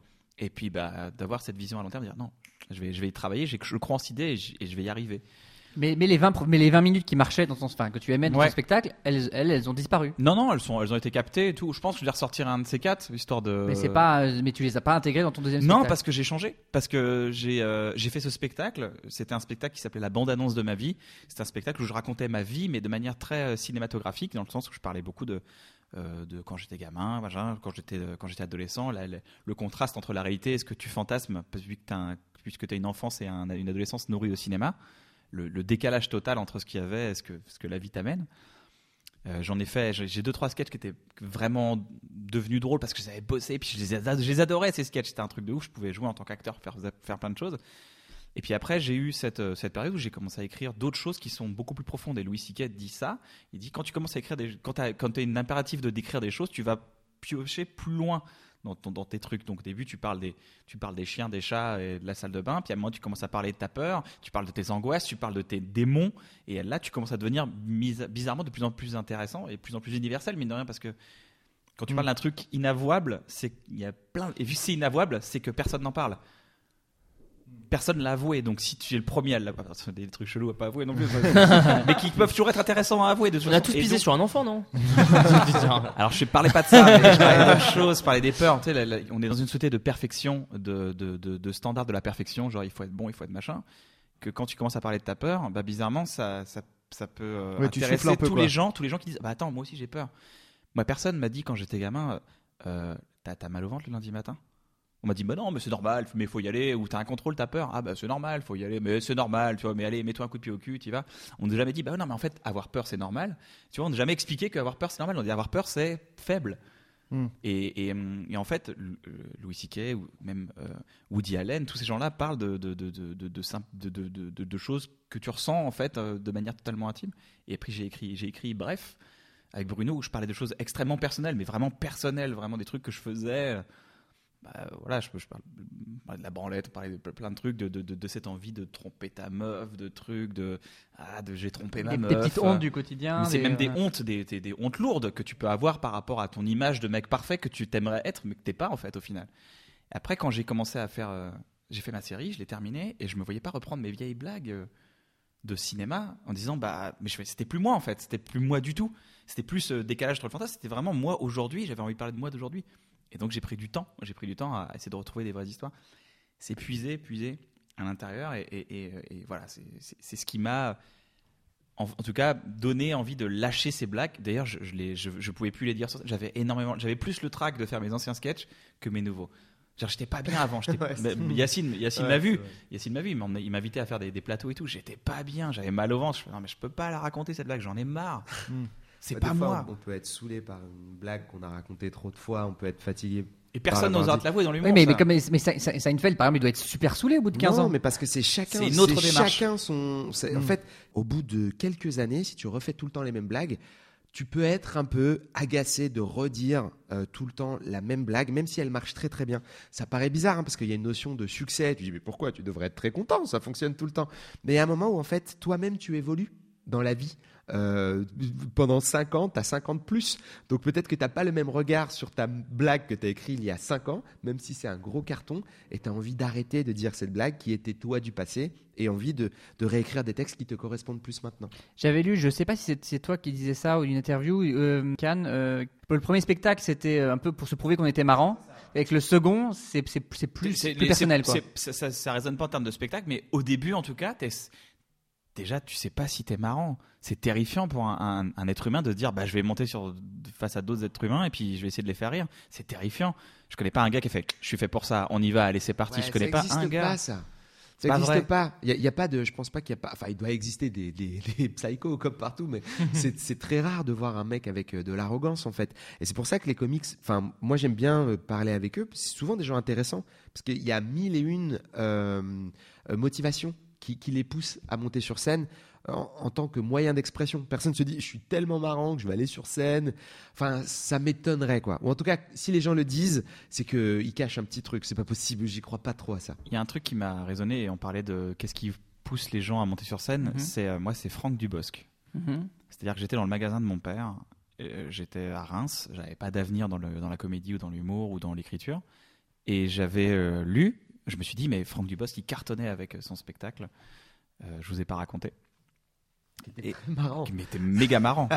et quand je me suis dit, mais ce mec-là est un jeune humoriste qui commence à monter, même s'il avait 40 piges ou 35 piges, tu vois, c'est un mec qui avait galéré pendant 20 ans, Mhm. je me suis dit, mais il y a bien ce mec-là, il a bien eu une première fois sur scène. Il est bien monté pour la première fois sur scène. Il y a un moment donné, il est pas arrivé avec son spectacle en disant, ça y est, je suis marrant. Il y a bien une première fois, il a, il a monté la marche, quoi. Il a dit, voilà, voilà, je fais des blagues.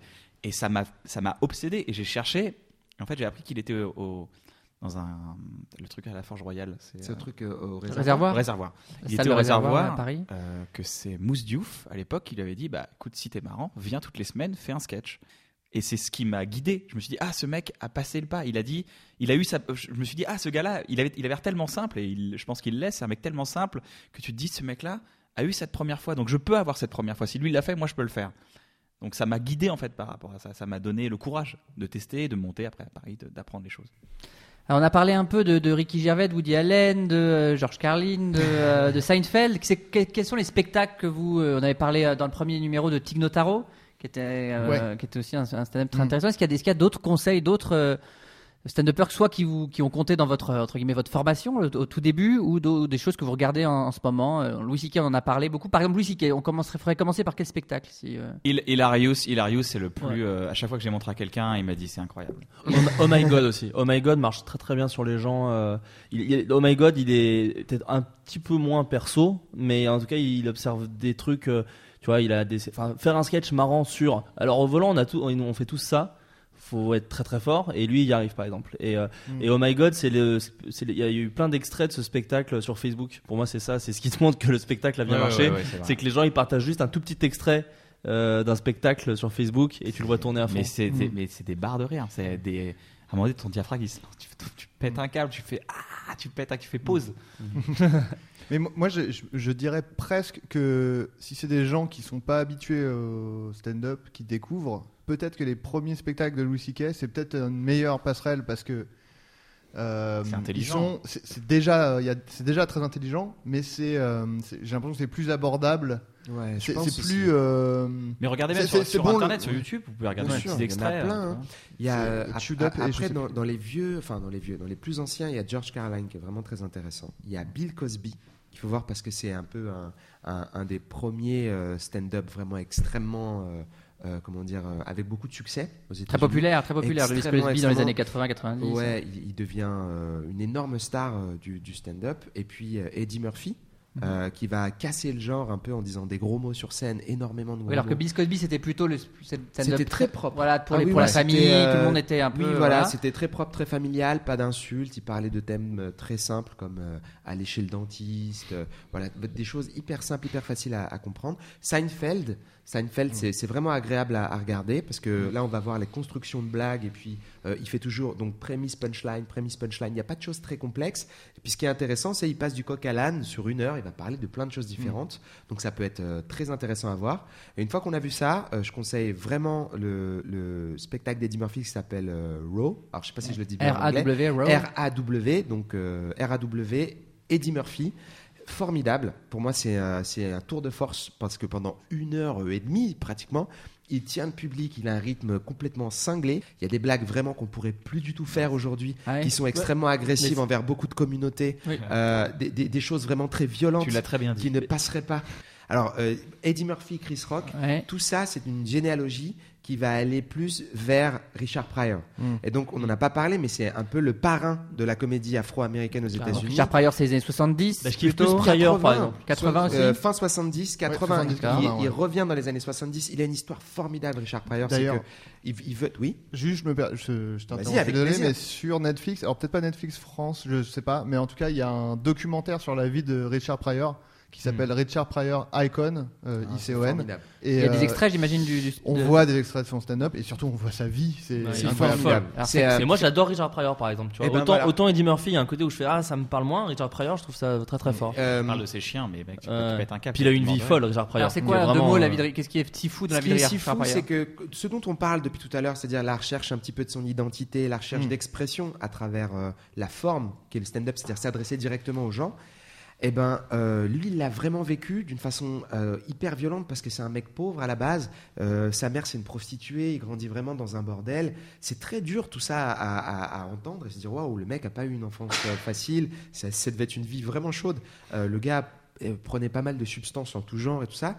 Donc il a une vie un peu difficile, mais il est très doué sur scène et il, il prend un peu les influences de, de, Bill de Cosby. Bill Cosby, Ouais. Euh, dont on parlait juste avant, qui est le mec hyper propre, hyper classe, euh, tu vois, sur scène. Il est vraiment très lisse, très, très euh, blague simple et, et- et qui me parle pour toute la famille. Ouais. Il lui dit, ah, bah, c'est ça la vie, c'est ça qu'il faut faire. Mm. Donc il suit ce truc-là. Et puis à un moment, en fait, il est en rupture avec sa propre personnalité. Ouais. Il se rend compte que ce qu'il fait, ça ne correspond pas à qui il est. Et il fait vraiment une crise. C'est-à-dire qu'il, il- au milieu du spectacle, il est, il est complètement choqué et dégoûté en fait de ce qu'il fait. Il, il arrive plus, il en peut plus et il arrête. Il est à Las c'est à Vegas. Las Vegas, Il est à Las. Vegas, il y a Sam à Davis Jr. qui est Vegas. dans la salle en plus. Ouais, ouais. Ah, c'est ça le truc Ouais, ouais, Voilà. ça, Donc, ce qu'il faut savoir, c'est que Las Vegas, c'est un peu un graal. hein. Euh, là, euh, énormément d'artistes qui jouent à Las Vegas. C'est vraiment super cool de jouer à Las Vegas. hein. C'est pas du tout cheap ou quoi que ce soit. Mm. C'est trop, trop bien de jouer dans les casinos de Las Vegas aux États-Unis. Super bien payé. C'est un peu la classe. Et là, il arrête. Il dit, mais euh, j'arrête ce truc, quoi. Je stoppe ça. Mm. C'est pas moi. Et euh, comme disent les Américains, il drop the mic. Il lâche les micros euh, et il se barre, il s'en va Ouais. et il décide de reconstruire sa carrière en partant de zéro dans des petits clubs, dans des cafés d'après-midi. Il y a aux États-Unis. Notamment parce que il a été banni de plein de clubs après ça, quoi. C'est-à-dire Ah, je qu'il savais pas qu'il avait été banni. Et, euh, en fait, il, il a vu, il a, il a jeté un œil au public. Il, il a vu, c'est beaucoup euh, des blancs, euh, classe moyenne, euh, plutôt riches, machin. C'est-à-dire vraiment pas du tout lui, quoi. Et du coup, il s'est barré. Exactement. Et il s'est barré en plein spectacle. Les- Il y a plein de clubs qui l'ont banni, qui ont dit, bah, si tu fais ça, tu vas on t'engage plus. euh, Et du coup, ouais, comme tu dis, il est reparti à zéro dans des C'est petits tellement clubs et tout, classe. quoi. Et il est reparti et il y a un truc qui s'appelle Live and Smoking. Donc euh, voilà. C'est euh, toi qui me l'as montré. Ouais, incroyable. 1971, t'as as Richard Pryor en 71 qui recommence sa carrière et qui joue avec un micro qui n'est pas fait pour capter la voix. C'est un micro, c'est un SM57 qui est fait pour capter des instruments de musique. Et euh, il joue avec ça, le gars. Et donc nous, on sait que ça va devenir une star de ouf. Il a un, un col tarte. euh, c'est des années 70, le début, tu vois. Et il fait des blagues extrêmement violentes. Et tu entends le public réagir, mais bizarrement. Parce qu'il il dit des gros mots. Bah, il il parle dit- de sexe, pas il parle de quoi. drogue. Il dit des gros mots et surtout, il dit le mot nigger. Que Ouais, nigger. C'est lui, là, en gros, c'est lui qui a le fait de la réappropriation du mot nigger. Ça, on, on l'attribue à Richard Pryor. Euh, et c'est quelque chose qui était très violent euh, pour, euh, pour les, les médias. Euh, J'ai le, le souvenir d'avoir vu sur YouTube genre une promo de Richard Pryor à l'époque où il vient parler de son vinyle parce que leur concert, enfin leur spectacle sortait en vinyle. Aujourd'hui c'est DVD, Netflix, tout ce que vous voulez. Euh, maintenant à l'époque c'était des gros vinyles comme Coluche. Moi j'ai des vinyles de Coluche. et ben il avait son vinyle et euh, ce, ce vinyle s'appelait euh, Ce nègre est, Ouais. est fou. Donc That Nigger is Crazy. Ah et ouais. t'avais Ouais. deux personnes qui étaient les gens de la promotion, les gens qui tenaient l'émission, qui étaient des personnes blanches. Ils ne pouvaient pas dire ce mot parce que c'était quelque chose qui était totalement tabou et, et on, on le comprend. Et donc, tu avais Richard Pryor qui était mort de rire, qui était là, mais dites-le, dites-le. Ils étaient en galère. Ils étaient non, mais non, on- mais dites-le vous, monsieur. Il dites-le le montre vous. ça dans le Ah, documentaire. c'est trop drôle. Parce qu'ils disent alors, euh, il est là pour nous présenter son spectacle qui s'appelle. euh, bon, je peux pas le dire, euh, donc Voilà. allez-y. Et il fait, il dit, That nigger's crazy. Et ça sert à ça, le stand-up, ça sert à ça, les- des, des artistes aussi puissants que, que, que ces gars-là. C'est des gens que moi j'admire énormément, qui, euh, qui ont chamboulé la société, qui ont chamboulé des faits, mais juste en, en, en, en, en disant j'existe, je suis quelqu'un d'unique, je suis quelqu'un de spécial. Et euh, mais c'est pas spécial en écrasant les autres, juste en se montrant extrêmement positif avec euh, qui ils étaient au fond. Mais il y a Len- Lenny Bruce. Lenny Bruce était comme ça aussi. Ouais, en- Lenny Bruce, il y, a un- il y a un film euh, euh, qui s'appelle Lenny avec Dustin Hoffman. euh, C'est ça. qui est Et- très intéressant, Et le hein. disait juste euh, fuck ou fucking ou euh, Oui, et Ouais, c'était un interdit. gros mot, Shit. quoi. Ouais. et le gars se faisait arrêter parce qu'il avait atta- attentat à la pudeur. Ouais, la c'est-à-dire police, Il se, faisait, venait, hein. il se faisait arrêter à la sortie de son spectacle Par Mais des c'était en- policiers, dans les hein, années pas- 50 hein, c'est- on n'est pas on, tu vois on n'est pas si loin que ça non plus Ouais, ouais. donc ce sont des gens qui ont bravé un peu les normes et qui ont euh, qui ont fait avancer la société hein. Pour moi, Richard Pryor, il y a vraiment un spectacle qui s'appelle Live in Concert. C'est en 79. Live in Concert, donc en français. Pardon pour mon anglais, mon accent anglais. C'est 1979. Pour moi, c'est un spectacle. Voilà, si vous voulez commencer du stand-up euh, énergique et tout ça, regardez ça. C'est, t'as l'impression de voir un, un Jedi en fait. T'as l'impression de voir euh, Star Wars épisode 1 où tu vois vraiment euh, Obi-Wan Kenobi qui se tape. Origins. C'est, c'est sérieux. Là, je vois un mec sérieux. Il a un pouvoir que moi j'ai pas que personne n'a, j'ai jamais vu ça. Il y a un truc où tu dis voilà, ça pour moi c'est une vraie définition de un mec, j'ai travaillé mes blagues, mais en même temps je suis avec les gens, mais en même temps je fais pas un délire qui est que personnel, j'essaie vraiment de parler à tout le monde. C'est quelque chose de formidable, exceptionnel à voir. Live in Concert 79. Bah, on a oublié, on a parce qu'on a cité Ouais. beaucoup de D'anciens. vieux, anciens. Oui, euh, alors, on pas allons-y- beaucoup, sur les nouveaux aussi. euh, non, ouais, il y a euh, John Mulaney qui est, Ah qui est ouais, très fort. drôle. C'est sur Euh, Netflix aussi si vous voulez regarder en Netflix, il y a deux spectacles. je connais pas Ah, bah, c'est c'est vraiment. Comeback Kid, il est chambé de John. Ouais, mais moi je trouve que moi je préfère le celui d'avant. Mulaney. John Ah ouais. Mulaney, M U L A N Y. Je vais regarder ça. Euh, c'est New in Town, le, celui d'avant. Il y a deux spectacles. Donc New in Town et ça. Euh, Il y a Demetri Martin, moi que Ah oui, j'adore. Qui fait du one-line Qui fait du one line Mhm. aussi. ouais. Ça j'ai vu. Et qui fait aussi des bien. dessins. des- enfin, des- c'est en plus une forme un, un peu, euh, un peu bizarre de. C'est un artiste, c'est un artiste. voilà. Tu vas voir joue de la quelqu'un. Tu guitare, viens voir euh, Dimitri Martin, tu vois. Voilà. Euh, Il y a Patton Oswalt aussi, euh, qui est, Ah Patton, j'adore Patton Oswalt moi aussi. je l'ai vu euh, sur. Tu l'as vu en vrai? Ouais. Oh la classe Euh, C'était juste, euh, on parle entre nous, pardon. non, euh, oui, Patton Oswalt qui est. euh, Il y a je un titre de spectacle, quelque chose pour les gens qui veulent le découvrir Euh, Euh, il y a My- My, My Weakness, Weakness, is Strong. ouais, ouais, Euh, ça, c'est le dernier. Tig Notaro que j'avais déjà cité, mais je l'ai redit. Ouais. Donc là, Euh, on pourra remettre le lien vers euh, le moment Voilà. où tu parles de Dick Notaro moi, je dans suis- le je suis podcast numéro 1. Très très fan de Maria Bamford. Elle est pas méga connue, mais moi Eh ben, j'aime moi, beaucoup et c'est mal, chelou. J'arrive pas. Ouais, je sais, mais, mais moi, je, je réessaye régulièrement. Alors Maria comment Et Maria Bamford, B-A-M-F-O-R-D. Ça, ça c'est disponible en- c'est Sur Netflix. C'est euh, facile à trouver. ouais. C'est sur Netflix aussi. D'accord. Et elle a fait le spectacle qu'elle a, qui est sur Netflix. Elle le, elle le joue euh, dans le salon, non, chez elle, dans son salon. Et le seul public, c'est ses parents. C'est des barres. Et euh, et il y a un mec au, au piano et c'est tout. Et elle a capté ça. Elle a capté ça, c'est son Et spectacle. c'est marrant. Ça s'appelle le Special, Special, Special. C'est le nom du, du Très, très spectacle. spécial. Et euh, Chelsea Peretti aussi, qui est Oui. aussi sur Netflix et qui est très que je marrant. regarde tout ça, merde, j'ai pas vu. Ouais, Chelsea Peretti, c'est vraiment cool. Et c'est une forme chelou en plus parce qu'il y a plein de mini sketchs dans le stand-up, genre dans le public. Enfin, je grille peut-être une vanne, mais par exemple, donc il y a des plans de, de public qui rigolent, et d'un coup, dans le public qui rigole, tu vas voir un chien. Voilà, et c'est tout. et ils reviennent pas dessus, juste un chien dans le public. D'accord. Non, mais voilà, la mais forme. C'est très chelou. c'est très- c'est- mais, mais les sketchs Voilà. en eux-mêmes sur scène sont charmés, c'est pas, pas, la rep- forme. c'est pas représentatif de- du spectacle. hein. Mais Faut c'est pas- drôle faut pas qu'il y ait ça. Oui, oui, non, mais bien c'est sûr. c'est quand même fou qu'il y ait ça. Euh, moi, un qui est, qui est- tout le monde, enfin aux États-Unis, c'est de bon ton de se moquer de lui parce qu'il fait justement des trucs très grand public. Mais je trouve que pour commencer le stand-up, c'est pas mal parce que justement, c'est grand public. Euh, c'est Aziz Ansari. Euh, il a Ouais, des spectacles c'est sur Netflix drôle. et il a des trucs euh, un peu. euh, Enfin, c'est des trucs de- de- d'aujourd'hui en fait. C'est ça. Il va, il va parler de trucs. euh, Son rapport Euh, aux, aux technologies. Ouais, des- ouais, ouais. Si, enfin voilà, encore une fois, c'est grand public, donc voilà, c'est ça peut, euh, mais c'est, moi je trouve pas que ce soit un gros mot. Et voilà, il va te parler de Tinder, il va te parler de, de du fait qu'à chaque fois que qu'un ami euh, te propose un truc, tu vas dire, ah je crois, tu vas pas dire oui tout de suite, allons faire quelque chose. Tu vas dire, ah je crois que je suis occupé. Enfin voilà, donc il a plein de trucs vraiment très Et bien. puis il est très, très attachant. Il a une personnalité très Voilà. attachante en plus. Moi je le trouve vraiment cool. Mais moi, je le trouve. Alors, je suis pas, pas du tout grand public en fait, justement. Ah je trouve qu'en fait, je pense que tu trouves ça grand public parce que ça s'adresse peut-être à ta génération.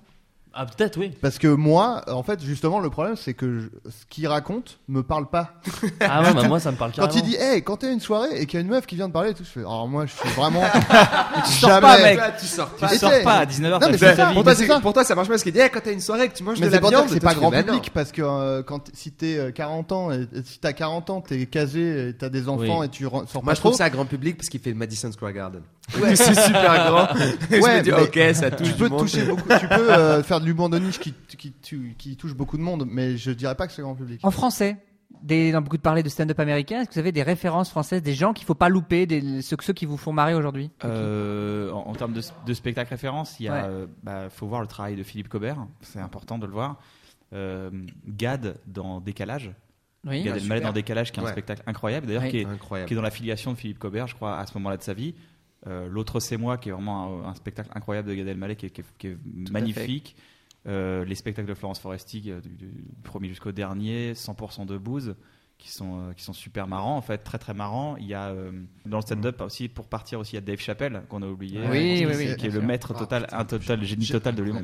en fait, c'est que dès que vous mettez le, la- le- le- dès que vous ouvrez la porte de ces spectacles-là, en fait, vous pouvez plus vous arrêter tellement c'est addictif, tellement c'est fort. Plus en avant aujourd'hui, il y a, il y a- y a tout un courant qui est en train de naître sur les scènes parisiennes et je le vois vachement.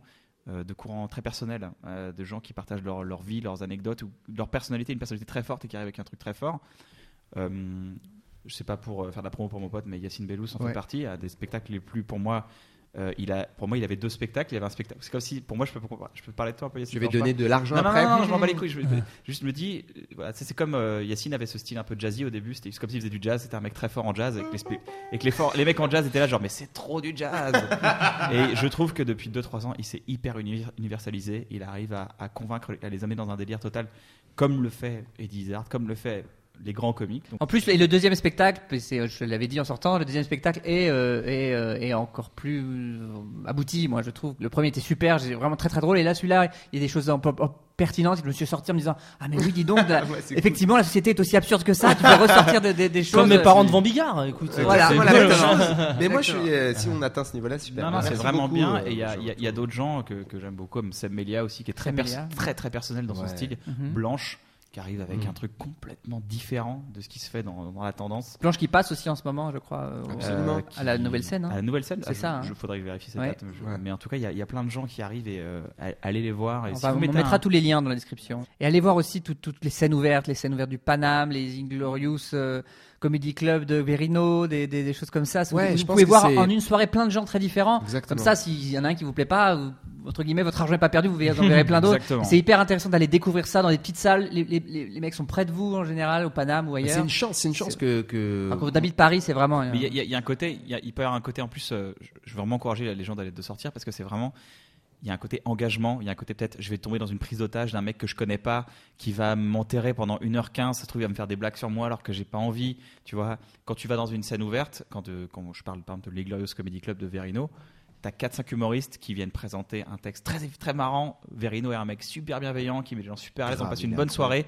T'as vu 4-5 nouvelles têtes que, que t'aurais peut-être jamais vu avant. Et du coup, t'as envie d'aller voir d'autres spectacles. Et t'as cet effet de oh, j'avais pas envie de sortir, mais j'ai bien fait. Et du coup, je suis content et j'ai envie de le refaire. On n'a pas parlé de Baptiste Le Caplin. Baptiste, Ouais, justement, je voulais en super parler, ouais. deuxième spectacle Absolument. de Baptiste. Ah, j'ai pas vu le deuxième. Enfin, je sais Ah pas. ouais. Le, premier est super, et ouais. le, le Ah, deuxième. bah, par sais, on exemple, peut l'avoir en le- DVD. On peut, Ouais, enfin, le- on peut le voir, quoi. le, C'est ça que je veux dire. le premier. Mais. Baptiste Le Caplin, ouais. Il m'a tué en fait. Il avait fait, il a fait une vanne, en- enfin un sketch sur euh, le fait que Daniel Auteuil ait refusé et Bienvenue chez les Ch'tis et Intouchable. Je Ouais, crois. c'est ça. Et C'est ça, voilà. mec qui a du pif. Non, voilà, et ça me fait beaucoup Pif, rire. J'aime bien l'idée en fait qu'un humoriste se soit dit tiens c'est un sujet marrant sur scène alors que c'est un truc ultra précis, ultra de niche. Je pense que les 90% des gens qui regardent le spectacle sont pas du tout au courant que Daniel Auteuil avait refusé les deux, mais je trouve ça très cool de parler d'un truc où vraiment tu à aucun moment, enfin évidemment personne t'a jamais parlé de ça quoi et je trouve ça Et drôle. deuxième Baptiste spectacle sur est- scène, sur scène, il- euh, c'est ouais. c'est une tornade. Tu vois, je pense que c'est en plus c'est c'est un c'est un spectacle. euh, Même Baptiste, c'est quelqu'un qui est très difficile à capter à la caméra parce que c'est une telle énergie que tu que tu peux perdre avec euh, avec euh, avec la caméra. Et il faut aller le voir ce gars-là. Il faut vraiment aller Ouais. le Le voir. deuxième est encore plus personnel Ouais. et, et plus touchant. Il y a des dos aussi qui est visible en DVD et euh, que, que j'aime beaucoup parce qu'on a travaillé ensemble. Donc je suis pas du tout objectif, euh, je pense, mais toutes ces références, la moitié des références que j'ai, je pense que je lui dois parce qu'il m'en parlait tout le temps et c'est formidable à regarder. En tout cas, euh, Dedo, vous, vous aurez cette sensation stand-up et référencé que moi j'adore. Donc moi je considère qu'il fait partie des meilleurs. Pour Et moi. oui, et puis n'ayez pas peur, et il, il parle pas du tout de métal en fait, quasiment pas. Non, spectacle. ouais, voilà. Il y a, y a, il y a Kairon qui ressort son spectacle, qui ressort un spectacle. Ah, Là, il revient en 60 sorte- minutes avec Kairon et qui est un phénomène total sur scène. C'est, euh, c'est, c'est, euh, je, te, je te dis, c'est regardable. Vous, vous- peut-être vous verrez des trucs sur YouTube, c'est sympa. Mais si vous y allez, vous allez passer, vous allez vous, enfin, ça, ça, il brise les gens. Moi, j'ai fait ses premières parties pendant pas mal de temps. J'ai vu des salles. Euh, il a brisé des salles en deux tellement les gens rigolaient, tellement c'était drôle, tellement il- c'est impertinent, c'est acide à mort. euh, Tu vois, il y a, Surtout, il fait Enfin, ce qu'on appelle du crowd working. Il travaille avec la foule. C'est-à-dire toute la salle, il parle avec les gens. Il parle avec les gens, donc ça se trouve, il va pas. Il va vous parler. énormément. Si vous allez le voir, il va peut-être vous parler un petit peu. alors la même C'est- base, mais C'est euh, formidable. C'est une expérience. C'est un. vraiment c'est des expériences. Donc sortez, allez voir les artistes, vous allez en sortir. Ouais, ça va vous, sortez, ça même ça va vous nourrir au quotidien. Vous avez déjà, je, je vous garantis que vous allez avoir une, une énergie le matin et un truc. euh, un- un- On, finit sur Eddie Izzard, donc Ouais, euh, moi, je alors voulais juste dire que le coup de, coup cœur de Yacine, moi, mais que, tout le monde a vu connaît Eddie Izzard autour de la. Oui, table Alors tout ce que tout le monde aime Eddie Izzard. Ouais. oui. Oui. Voilà. Et euh, mais après, on- vraiment, c'est c'est un peu un peu plus spécial parce qu'il fait de l'humour euh, surréaliste, un peu absurde. C'est un mec qui est très influencé par les Monty Python. Et moi, c'est la personne, je pense, qui m'a le plus influencé euh, dans le stand-up parce que les idées qu'il défend sont super surréalistes et, euh, et vont très loin. Et j'aimais beaucoup ça. Donc, euh, je, je conseille vivement de regarder un spectacle qui s'appelle Dress to Kill de Eddie Izzard avec des sous-titres en français. Je pense que c'est trouvable aussi assez facilement.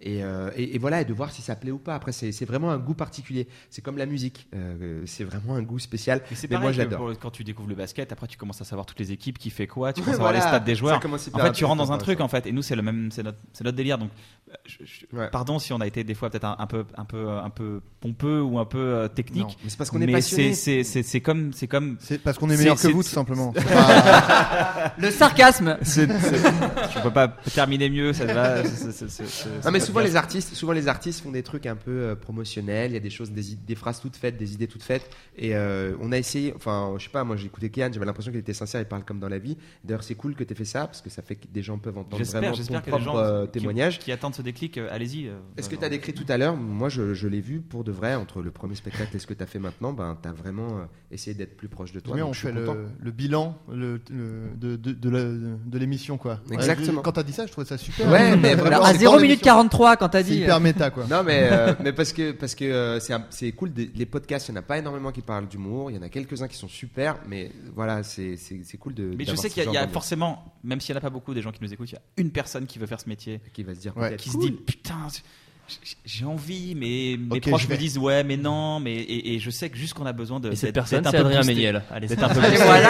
Voilà, on n'enregistrait pas depuis le début. On n'enregistrait pas depuis le début. Vas-y, monte sur scène. fasses. Il faut une deadline, euh, quelques blagues et, et- et, euh, allez en mars c'est parti Il n'y a même pas besoin de blague, juste une Et deadline. beaucoup d'audace. Abandonné, voilà. beaucoup d'audace. Ouais. Mais il faut avoir peur aussi. Merci à tous. Merci. euh, Merci, au revoir, à bientôt, à bientôt. À bientôt. Au revoir. Mi- Ciao. Mitchelberg. Ciao. Mitchelberg. Jane Kirkman. Bill Burr Bill Burr. Mike Birk. Hitler.